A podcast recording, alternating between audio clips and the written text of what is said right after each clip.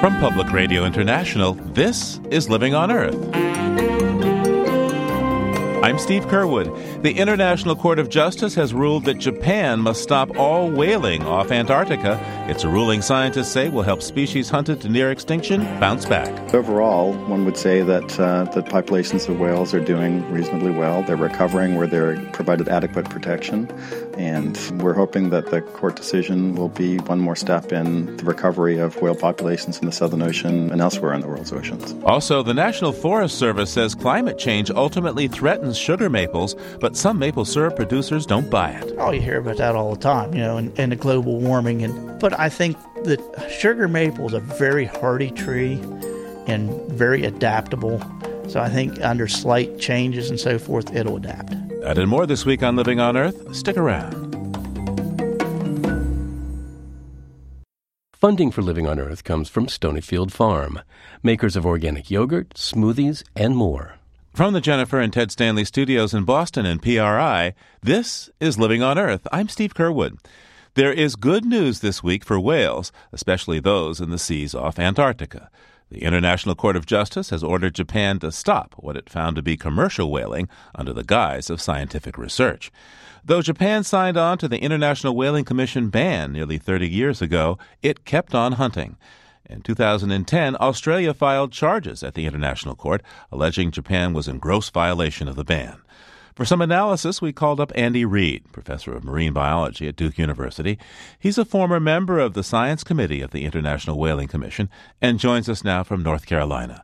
Welcome to Living on Earth, Andy. It's my pleasure. Thanks for having me. So, what do you make of this news, uh, this court decision? How big of a deal is this? It's a pretty important decision. It's a very clear ruling from the International Court that uh, Japan has to cease and desist its Antarctic whaling program. Those of us who've been involved in this issue for a long time were looking for clarity from the court, and we got it. It will stop immediately any research whaling that the Japanese government had anticipated conducting, and uh, it leaves open a lot of questions about what Japan will do. They have in the past threatened to leave the International Whaling Commission and to operate outside it. Whether or not they choose to do so, we'll find out in the coming months and, and perhaps years. But uh, it's a clear and decisive step forward in terms of the management of whales in the Antarctic. But give us a little history lesson here, uh, Professor. How were the Japanese able to continue uh, whaling after the 1986 whaling ban uh, went into effect? There are two routes to continue whaling. One is to file an objection to the moratorium that, as you indicated, came into place in 1985, 1986. And several countries filed objections to that change, uh, including uh, Iceland and Norway, which continue to hunt whales commercially today. Japan withdrew its objection to that change under U.S. pressure, and so was no longer able to engage in commercial whaling. But there is a provision within the convention that allows countries who are members of the International Whaling Commission to kill whales for the purposes of scientific research. The term scientific research is not ever defined in the convention itself. But Japan engaged in a very large scale, two large scale projects actually, one in the North Pacific and one in the Antarctic, in which they have killed more than 10,000 whales over the last couple of decades the killing of those whales was, according to the government of Japan, for the purposes of scientific research. But the meat that was generated from killing those whales was sold on the market in Japan. And so many of us, many independent observers, have argued that this really is commercial whaling under the guise of science rather than a true scientific research program. And the court agreed with us uh, in its decision. Now, this ruling only applies to the Southern Ocean. What about Japanese whaling in the Northern Pacific? Right, you're correct. The ruling does not apply to the North Pacific. I think most of us believe that the precedent is strong enough that uh, Japan will also stop its North Pacific program. But that's not what the legal case says. And so it's possible that Japan will continue to take whales, special permit catches in the North Pacific, uh, although it seems unlikely to me that they could continue to do that. Now, what were the kinds of whales that the Japanese were hunting? Three species of whales were listed under the Japanese Antarctic Research Program, uh, mostly minke whales. The quota of minke whales taken, the smallest of the baleen whales taken, was about 850 a year. There were two other species, larger species, fin whales and humpback whales, and those three species were all listed under the program, although only minke whales and fin whales were taken. Japan never actually killed any humpback whales as part of its research program. Now, what about Norway and Iceland, where whaling is still practiced? How do those countries compare to Japan in terms of their whaling haul? The numbers of whales taken by both Norway and Iceland are smaller than the number of whales taken by the Japanese programs. They focus mostly on minke whales, the smallest uh, baleen whale, and the species for which the meat is most highly prized. But uh, it's possible that those numbers could increase if Norway and Iceland decide to try and fill the Japanese market uh, with products from their hunts. What kind of legal pressure, if any, does this put on Norway and Iceland to get out of the whaling business as well? None, really. They have a legal right to conduct whaling under the uh, convention. They filed objections to the moratorium when it came into place in 1985, 1986, and so their legal position is clear. And unless uh, they decide, as a matter of either domestic pressure or international pressure, to stop whaling, they can continue to harvest whales commercially. What other uh, potential ripple effects are there here from this decision? We know that the Convention for the Regulation of whaling only pertains to the great whales, to the large baleen whales and sperm whales, and one or two others. Uh, so the smaller cetaceans, the dolphins and porpoises, are not covered. And we know when the moratorium first came into place in 1985 and 1986, the numbers of those animals, the smaller dolphins and porpoises taken in Japanese fisheries, went up considerably. So it's possible that we'll see an increase in the numbers of those animals harvested, both in the harpoon fishery and the drive fishery. The drive fishery was the fishery that uh, was portrayed in the movie The Cove. And there is considerable conservation concern about the status of dolphins and porpoises taken in those fisheries. So that could be an adverse consequence of the ruling. So, Andy, in general, how are whales doing around the world these days? It depends on the species and it depends on the population. Many populations of whales are recovering from past overharvest, past uncontrolled harvest. So in the Southern Ocean, we're seeing populations of blue whales and humpback whales recovering rapidly, um, although they're still very small compared to what they were before the harvest started. Other whale populations are not doing so well. North Atlantic and North Pacific right whales are still tiny populations, maybe 50 North Pacific right whales and perhaps 500 North Atlantic right whales. But overall, one would say that, uh, that populations of whales are doing reasonably well. They're recovering where they're provided adequate protection. And um, we're hoping that the court decision will be one more step in the recovery of whale populations in the Southern Ocean and, and elsewhere in the world's oceans. Andy Read is a professor of marine biology at Duke University. Thanks so much for taking this time today, Professor. It's been my pleasure. The weather phenomenon known as El Nino is likely on its way back, and it could be back in a big way over the next year or two, thanks to conditions researchers are now observing in the tropical Pacific Ocean. And if El Nino does return, it could intensify droughts and storms around the world. To lay out all the signs and symptoms, we turn to Kevin Trenberth. He's a distinguished scientist in the climate analysis section at the National Center for Atmospheric Research. El Ninos occur about every three to seven years.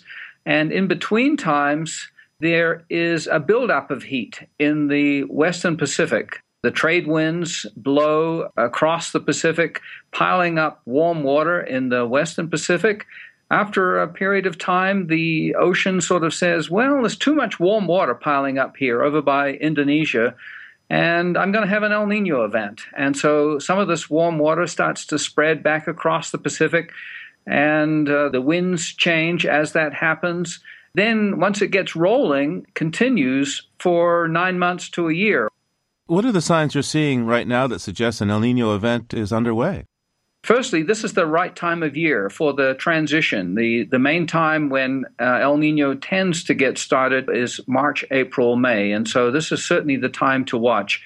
The second thing is that there have been a quick reversal of the normal easterly trade winds to brief westerly wind bursts. And what about water temperatures? What are you seeing there that might uh, suggest that an El Nino is starting? Well, certainly the upper layer of the ocean, down to what oceanographers call the thermocline, is quite warm, and, and some of the temperature anomalies there are up to about 8 degrees Fahrenheit above normal. The last time we've seen those kind of numbers is 1997 98 during the big El Nino event. That's the time when El Nino really came into the American vernacular. So tell us, what type of weather might we expect then if this turns out to be a fuerte El Nino? Well, the first thing is this coming summer. If it warms up sufficiently by uh, July, then it means that the Pacific is where the main action is. At the same time, there's a lot less action in the Atlantic, and so a subdued Atlantic hurricane season is on the cards in that case. Uh, 1997, as a case in point, is the most active hurricane season ever on record. Uh, the places where the hurricanes and then the and the typhoons tend to occur is a bit different. There's a greater risk of a hurricane going into Hawaii or into Tahiti. And then as we go into the wintertime, there's much greater odds of uh, storms barreling into Southern California and uh, some parts of those continue across the south, even to Florida. Much wetter conditions in Florida, and at the same time, uh, warmer and uh, somewhat drier conditions in the northern plain states. Now, to what extent is this good news for California? California's been really tight on water these days, a lot of drought. There's a big El Nino. How much wetter might California become? Well, this is especially in some ways good for Southern California. It can end up replenishing a lot of their water resources and filling up reservoirs and so on. At the same time, some of these storms can be quite severe. There's likely to be coastal erosion. Uh, there can also be flooding events. So the ability to manage these kind of extremes, the short term extremes, for the benefit of the longer term water use comes into play. Now, what about the rest of the world? How does this affect uh, drought uh, in places like Brazil and Africa, Australia?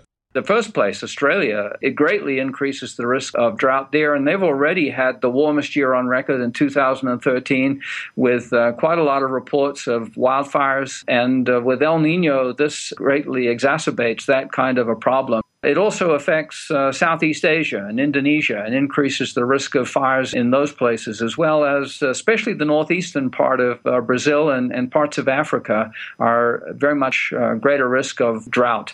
At the same time, places like Peru and Ecuador are in, potentially in for deluges and flooding and uh, big changes there. Now, as I recall, back in 1998, there was this huge sort of set of ice storms in the east, and the finger was pointed at El Nino. Yes, there were some unusual conditions, and so it was relatively warm in many parts of the world because one of the things that happens during El Nino is this heat spreads across the Pacific. It comes into the atmosphere mainly in the form of evaporative cooling of the ocean and more moisture in the atmosphere. And so that vigorates storm systems and weather systems, but it ends up heating the atmosphere and there's a mini global warming. 1998 was the warmest year on record. In winter, we still have uh, very cold continental conditions, of course.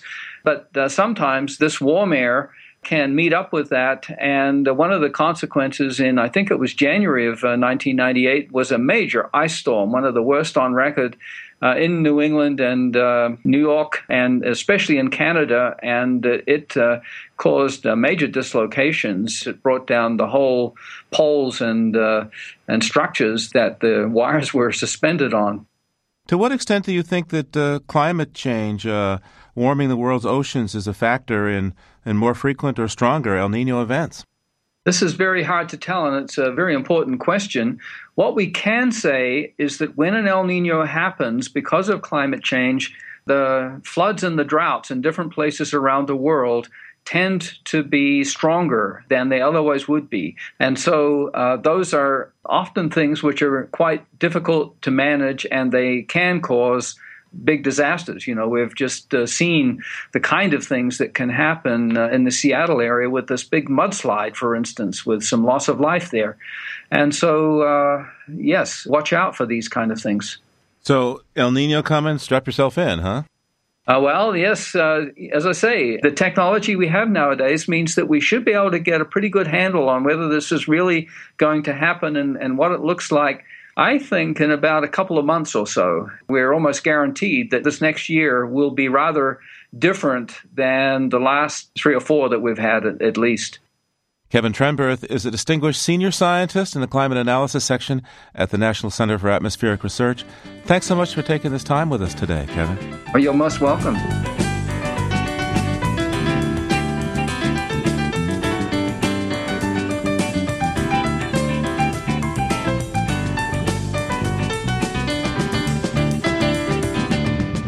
Coming up, global oil and gas giant ExxonMobil thinks the risks of climate change are real and plans to keep on drilling. Keep listening to Living on Earth. It's Living on Earth. I'm Steve Curwood. President Obama has declared the devastating March 22nd landslide in the Cascades a major disaster, making more programs and recovery aid available to Washington state. Some 50 people are dead or missing, most of them from a small community tucked into a bend in the Stillaguamish River. Ashley Ahearn of the public radio collaborative EarthFix has been covering the disaster since it happened. She reports that the danger of landslides was known, but that didn't stop local officials from allowing homes to be built there.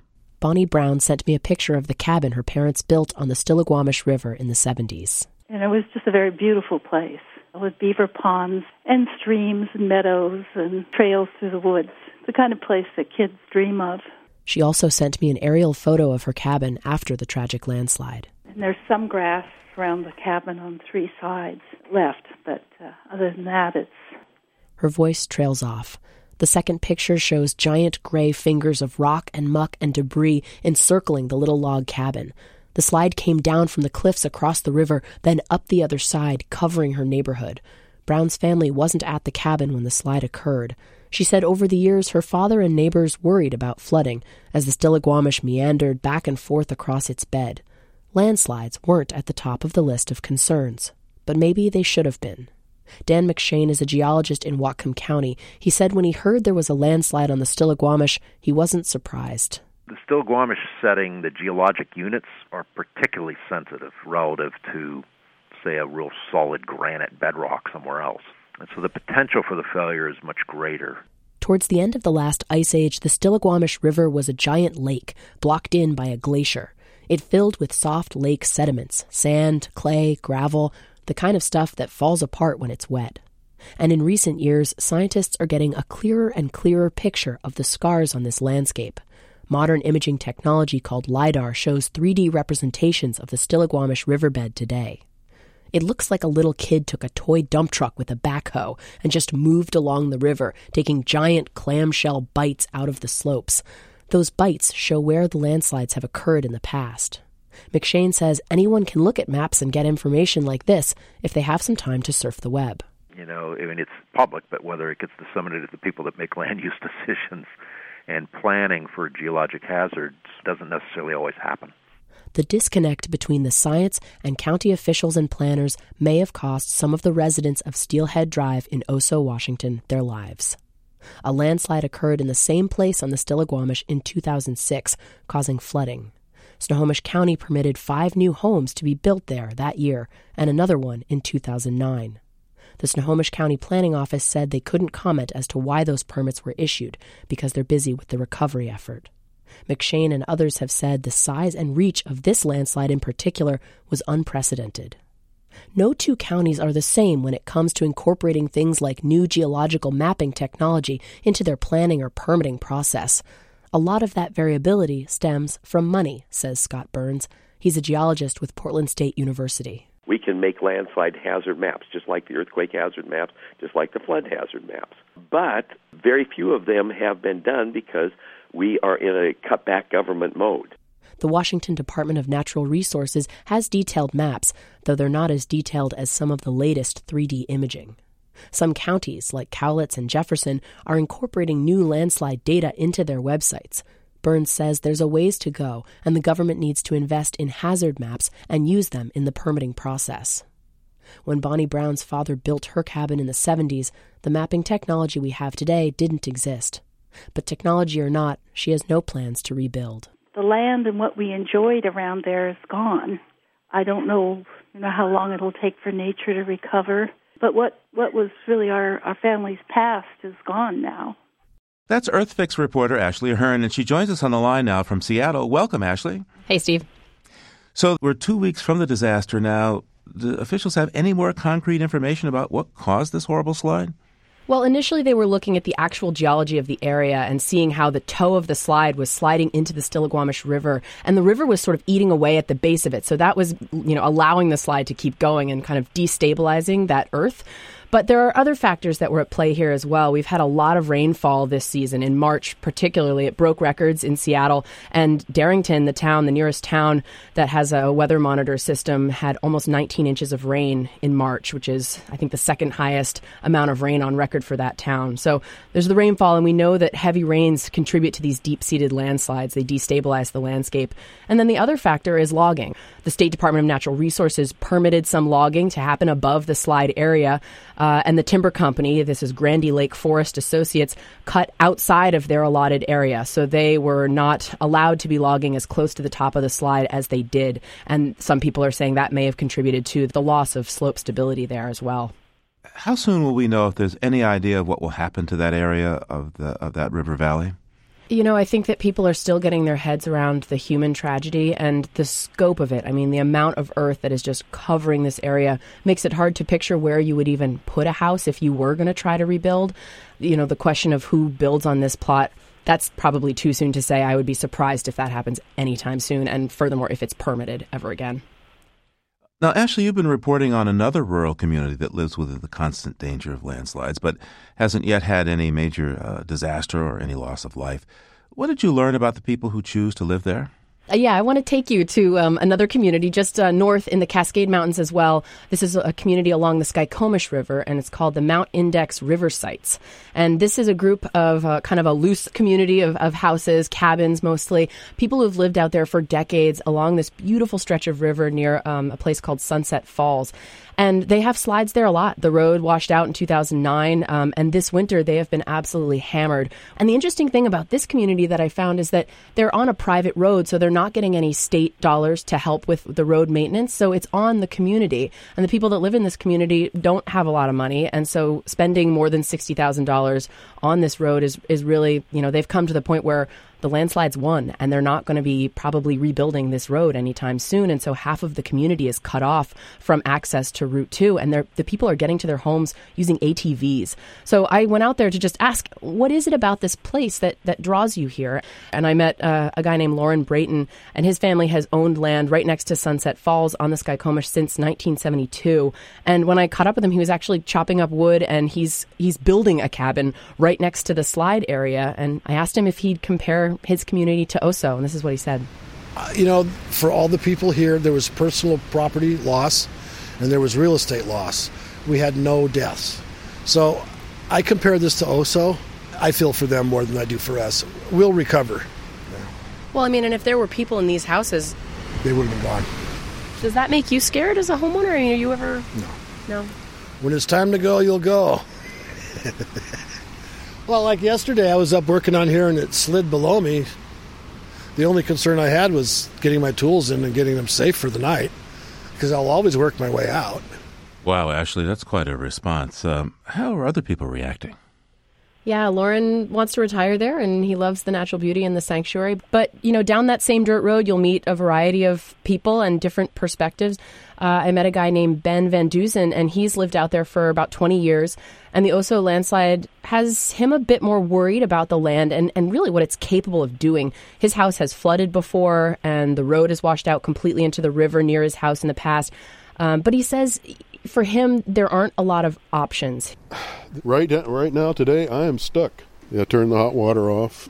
I don't have TV. I don't have Comcast. I don't have any of that. I get uh, DVDs from the library, so I'm I am stuck. If that's a dangerous slope, too bad. This is it.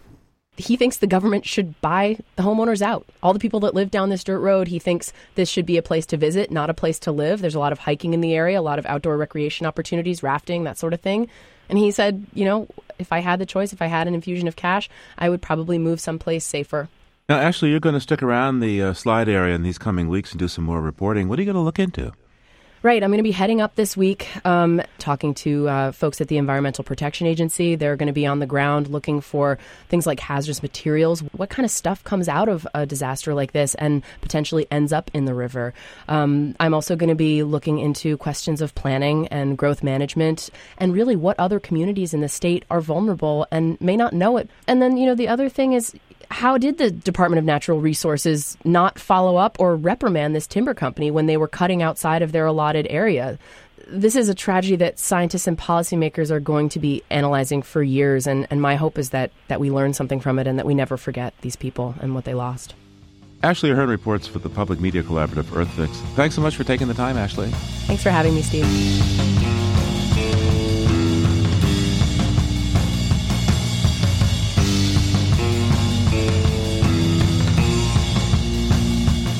The International Energy Agency, the IEA, says that two thirds of all fossil fuel reserves will need to stay in the ground to stop the Earth warming more than 2 degrees Celsius. Well, last week we talked with Danielle Fugere, the president of a shareholder advocacy group called As You Sow. Her group filed shareholder resolutions with major fossil fuel companies, asking them to disclose their plans to cope with potential carbon regulation. ExxonMobil is the world's largest investor owned gas and oil company and the first to respond.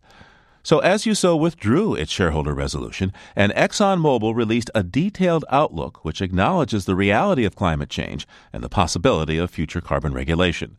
But Ken Cohen, Vice President of Public and Government Affairs for ExxonMobil Corporation, believes demand for fossil fuels will remain strong. He spoke to us from Irving, Texas. The risk of climate change is clear and it warrants action, but it doesn't exist as a risk in isolation. We have to manage the risk of climate change while at the same time that we provide economic opportunity, uh, that we lift billions of people out of poverty. 1.3 billion people in the world do not have access to electricity. People around the world want the same things that you and I take for granted here in the United States. They want access to modern forms of energy. They would like to heat their homes. They would like to have air conditioning. They would like to have modern forms of transportation.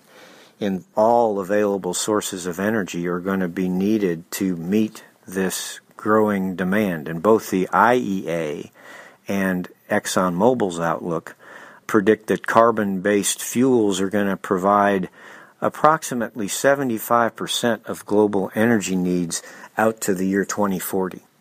Now, many of the world's leaders, major world leaders, including President Obama, have agreed that in order to keep global temperature rise below 2 degrees centigrade and avoid the worst consequences of climate change, we need to reduce our carbon emissions by as much as 80% by 2050. What do you make of that? We factor into our energy outlook and we expect additional regulations that would apply to hydrocarbon fuels. In fact, we use a what I would call a proxy cost for carbon regulation in our annual energy outlook. And in fact, going out from today to the year 2040, we use as a proxy cost uh, about $80 a ton of carbon. Now, when you think today the European trading scheme, emissions trading scheme, has an eight to ten dollar a ton price affixed to it. We are, I think, being very prudent in our planning process in taking into account additional regulation on our business. So, if I understand you correctly, uh, and looking through your report, it would seem that it would take carbon being a couple of hundred dollars a ton to uh, severely restrict the use of fossil fuels. That uh, you see that as an unlikely outcome at this point. Well, again, remember we're managing. We need to address the the challenge of climate change in the context of other pressing societal challenges, and one of the most pressing that the world is still dealing with is the economy, the strength of the economy. And governments are proceeding very cautiously in the application of regulations that are going to impose additional costs on consumers. You point out it's really important to help less developed societies uh, move forward in the modern world. Um, but what about the question of using alternative energy to uh, fuel that development as opposed to uh, energy containing a lot of carbon? Yeah, that's a, a good question, and our outlook contemplates the continued growth of renewable energy on a global basis. And in fact, in our outlook, you will note that the fastest growth rate is attributable to renewables like wind and, and solar. But even with that almost heroic growth rate, really, for renewable fuels, um, we still project that energy demand will be met by over 75% of it is going to be coming from oil, gas, and coal. And that is because of the massive size of the global energy system and the, the fact that global population today is around 7 billion people. In the year 2040, there'll be about 9 billion people. And the 9 billion consumers of energy want the same things that you and I take for granted. So, what about the irony that uh, the world's poorest people uh, in developing countries, those that you say need uh, this increase in energy, are at most risk uh, from the threats of climate change. The way that we as society address environmental challenges is through economic development and technology. And of the 1.3 billion people in the world that don't have access to electricity, those societies need to continue to develop economically so that they are able to take on the environmental challenges that they face. The solutions to our to the uh, problems that we're dealing with have at their bedrock economic development and technology application, developing technology and applying technology.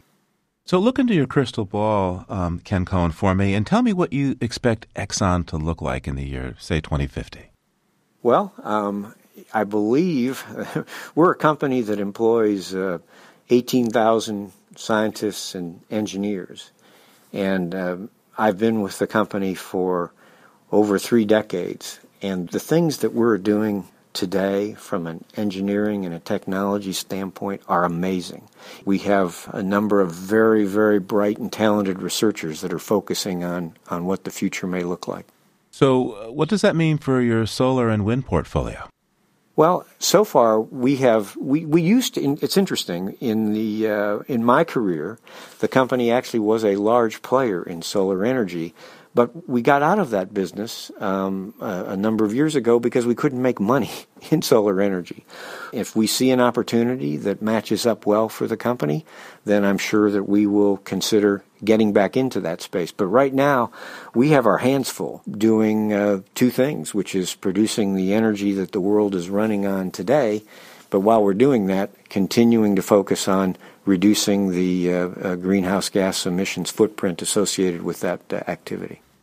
Ken Cohen is Vice President of Public and Government Affairs for ExxonMobil Corporation. Thanks for taking the time with me today, Ken. Steve, thank you for uh, the opportunity to talk about these issues.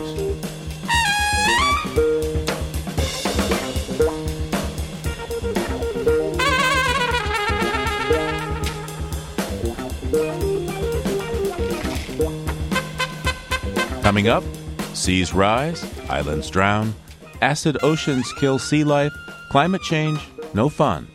An oceanographer distills the UN's climate report into haiku.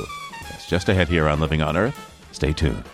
Funding for Living on Earth comes from the Grantham Foundation for the Protection of the Environment, supporting strategic communications and collaboration in solving the world's most pressing environmental problems the Kendeda Fund, furthering the values that contribute to a healthy planet, and Gilman Ordway for the coverage of conservation and environmental change.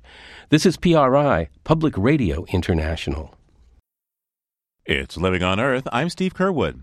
Time now for our weekly foray beyond the headlines with Peter Dykstra, the publisher of dailyclimate.org and environmental health news. That's ehn.org. He's on the line now from Conyers, Georgia. Hi there, Peter. Hi, Steve. I'm going to brag a little bit this week on the work of two colleagues of ours at Daily Climate.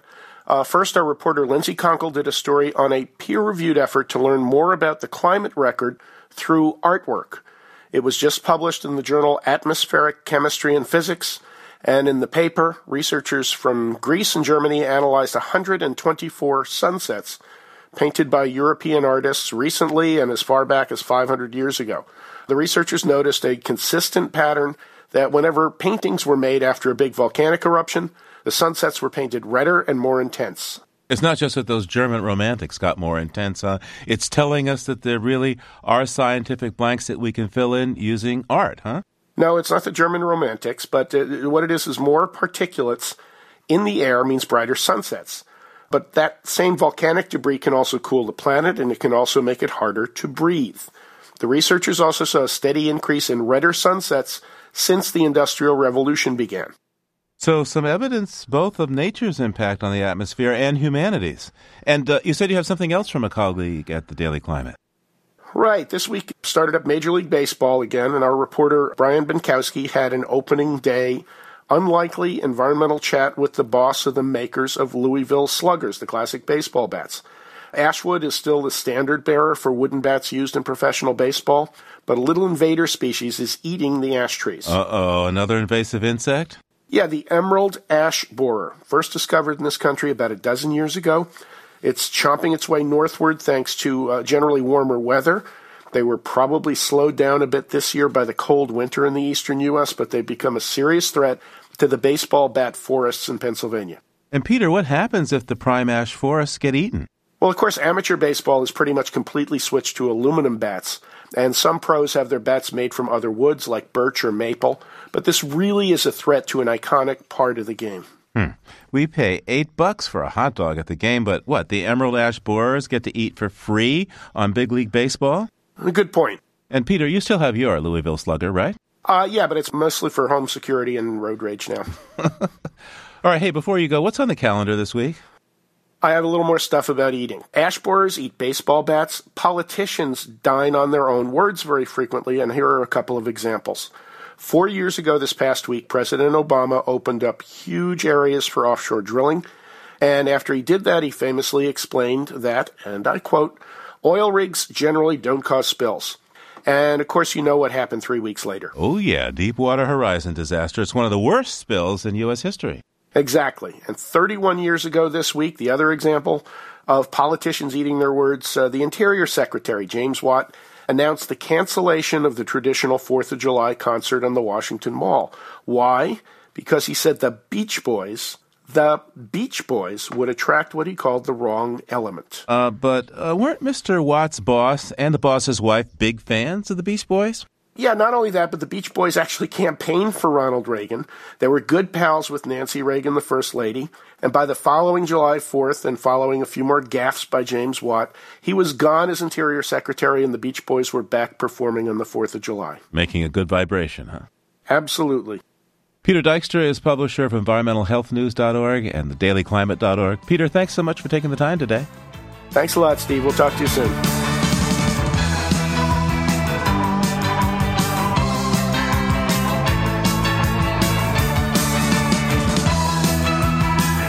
There's nothing like real maple syrup on a pancake or waffle. And these days, technology has boosted the yields of sugar maples as long as the weather cooperates. Sugar bush owners in the northeastern Canada are finding the weather more and more erratic, with record cold followed by record heat, gyrations that interrupt the flow of sap. And thanks to warming, the sugaring season is already about 10% shorter than it was a few decades ago. Also, long term federal climate predictions suggest rising temperatures could wipe out most northeastern maple groves by next century. But right now, producers aren't too worried, as maple syrup prices are high and in many places the sap is flowing just fine. Julie Grant of the public radio program The Allegheny Front has our story. Jason Blotcher's livelihood each year largely depends on the weather in February and March. He's the third generation in his family to run Milroy Maple Farms in Somerset County on Pennsylvania's southern border, just a few miles from Maryland. You can't outguess Mother Nature, and she controls everything in this business. It takes warm days and cold nights to get sap flowing through a sugar maple. They start drilling tap holes in the trees when daytime temperatures get in the 40s and nights are still below freezing. When Blotcher was a kid, they would tap in late February and early March. But he says that's changed in the past 10 years. Now they usually tap earlier, as much as a month earlier, and the timing is more erratic. Like most producers, Blotcher remembers the winter of 2012 when there was a thick layer of snow in his maple forest. And then, right as syruping was starting, temperatures shot up into the 80s. It was the warmest March on record. So we went from fighting our way through three or four feet of snow in anticipation of a very good season because of that heavy snowpack to one of our poorest seasons we have on record because we had such a drastic change in the weather from cold, deep snow to too warm in that, you know, in a matter of two weeks to three weeks, it ruined our season. Milroy Farms wasn't alone. U.S. syrup production was down as much as 40% in 2012. Erratic years like that aren't a surprise to Dave Cleaves. He's the climate change advisor at the U.S. Forest Service, which means he's often the bearer of bad news. God, in this job I'm in, people like this, they hate to see me coming. You know, They're, they run like hell, and About 15 years ago, the Forest Service published what's called the Climate Change Tree Atlas, and what it found didn't look good for sugar maples in the Northeast. We will see it gradually disappear uh, or become less prominent. Cleaves says southern Ohio, Pennsylvania, West Virginia, and Maryland are on the southern edge of large scale maple syrup production. He says as the climate changes, they're the first places that will have troubles with maple trees. Because there are other more aggressive and adapted southern species that are always there, ready to take off and regenerate. Milroy Farms owner Jason Blotcher says his maple grove grows along Mount Davis, the highest point in Pennsylvania, which gives trees the colder temperatures they like. So he doesn't get too worked up about climate change. Oh, you hear about that all the time, you know, and, and the global warming. And but I think that sugar maple is a very hardy tree and very adaptable. So I think under slight changes and so forth, it'll adapt. And some of the top maple syrup researchers in Vermont and New York agree with him. Temperatures in the Northeast already have risen an average of 2 degrees Fahrenheit since 1970, and they say maple syrup production is going gangbusters.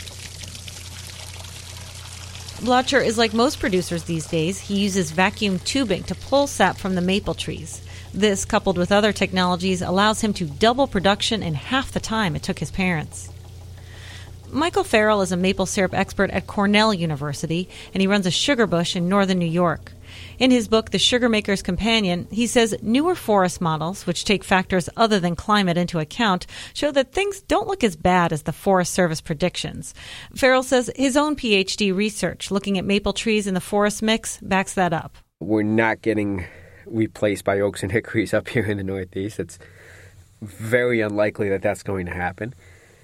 And, you know, the foresters down in the mid Atlantic, Midwest, where there's a lot of oak and hickory, you know, they're concerned that uh, they're not they're not getting the regeneration of oak and hickory, and they consider a lot of them consider uh, sugar and red maple invasive species down there. But that's not what the Forest Service is seeing in the long term, 85 years from now, in the time frame of a tree's life. Dave Cleaves says maple producers and researchers may be experiencing good times now. Trees aren't falling over and dying. But Forest Service studies that look at changes in the woodlands every few years don't find many maple saplings in the Northeast. When they actually get down on the ground and count uh, the seedlings by species, then they get an idea of, well, what is this future forest likely to look like? Because we're looking at the babies here. Cornell researcher Michael Farrell says the biggest danger to young sugar maples is deer, which can eat the saplings. And syrup producers like Jason Blotcher are more concerned about invasive insects like the Asian longhorn beetle than warming temperatures. But the Forest Service's Dave Cleaves says problems like these are intertwined with climate change. It's not just the changing climate itself that impacts, it works through these stressors that are already there. Say it's moisture stress on the forest if it gets too dry or if it gets wetter and moister and that's more conducive to insect and disease proliferation, then it's working through insect and disease. At Milroy Farms, Jason Blotcher says there's nothing he can do about global warming, so he doesn't worry about it.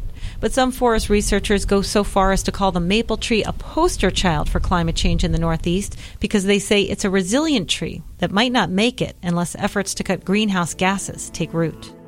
That's Julie Grant of the public radio program The Allegheny Front.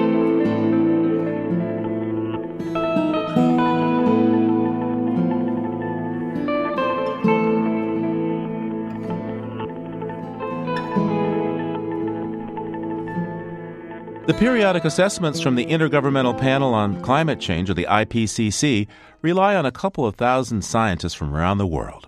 They produce a detailed appraisal of humanity's impact on the climate and what it means now and in the future. These reports are notoriously dense and hard to read. Well, NOAA scientist Greg Johnson was a lead author for part of the assessment published last fall, and he's come up with a simple, elegant way to communicate the complex scientific findings haiku. Seas rise as they warm. Rates quicken last century. Melting ice joins in.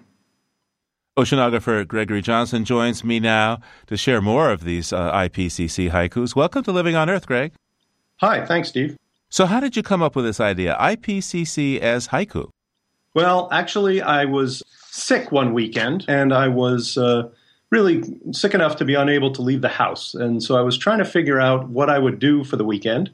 And for some reason, I thought I would reread the uh, summary for policymakers from the Working Group 1 report to the Intergovernmental Panel on Climate Change. That's the one on the physical science basis of climate change. And like you said, they are very dense documents. And so I was reading this and I was having trouble concentrating. Wait, you, you you'd worked on this. You knew it was supposed to be there and you and you couldn't stay focused? well, I was a little I was sick. and but anyways, I thought it would help fix it in my mind if I tried to compose a haiku uh, for each of the subsections of the report. But I sat down and I composed these haiku. Uh, it took most of the morning and, and a little bit past lunch. Uh, and then my wife said, What on earth are you doing? I think she was. and at that point, I, I sort of thought, Well, what am I doing? And I realized that I could make them into a little illustrated booklet to share with friends and family if I added some illustrations.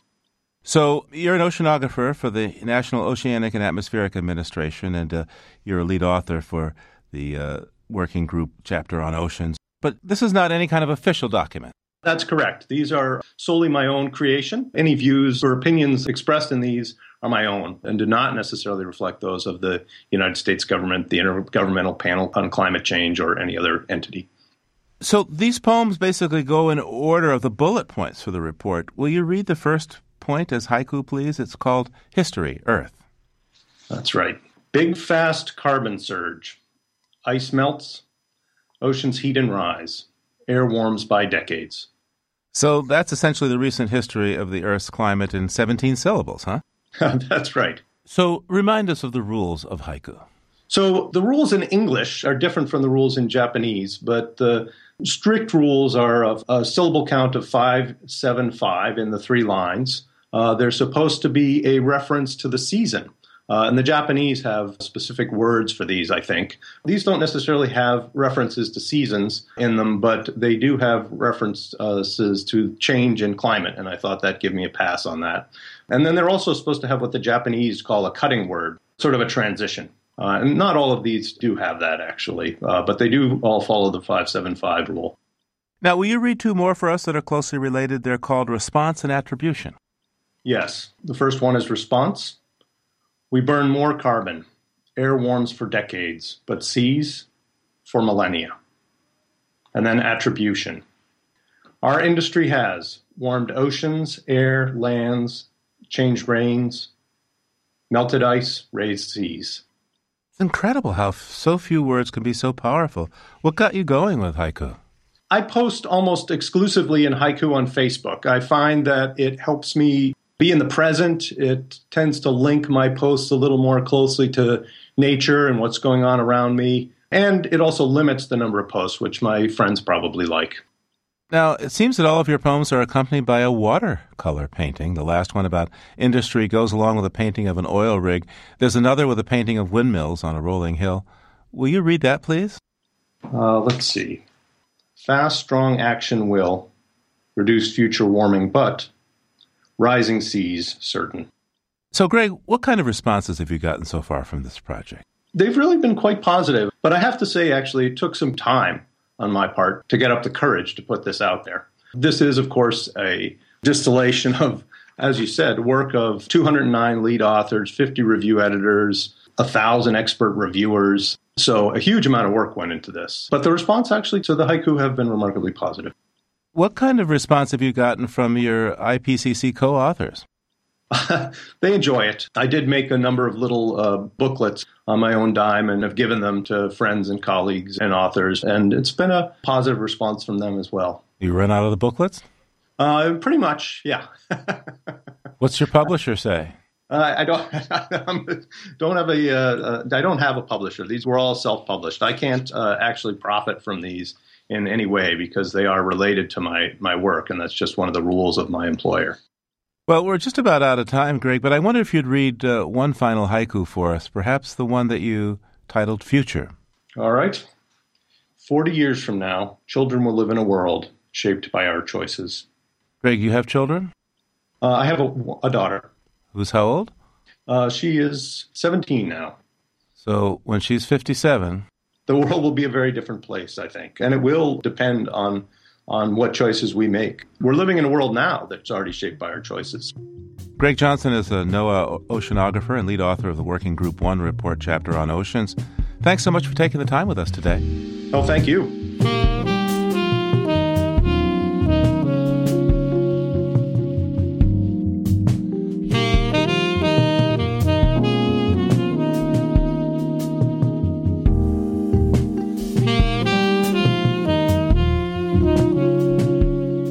Next time on Living on Earth, new evidence that pesticides can affect the children of farm workers. When they were seven, the kids who had had the highest prenatal exposure tested lower on IQ tests. They had a seven point on average lower score. Those lower IQ scores and other impacts can add up to high costs for society. That's next time on Living on Earth.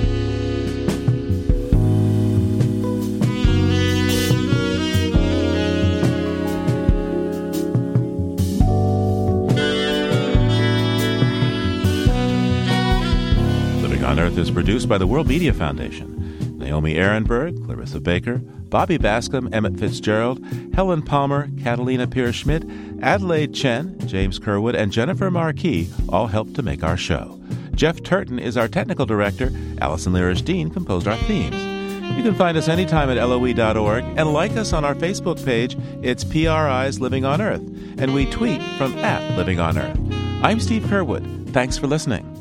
Funding for Living on Earth comes from the Grantham Foundation for the Protection of the Environment, supporting strategic communications and collaboration in solving the world's most pressing environmental problems.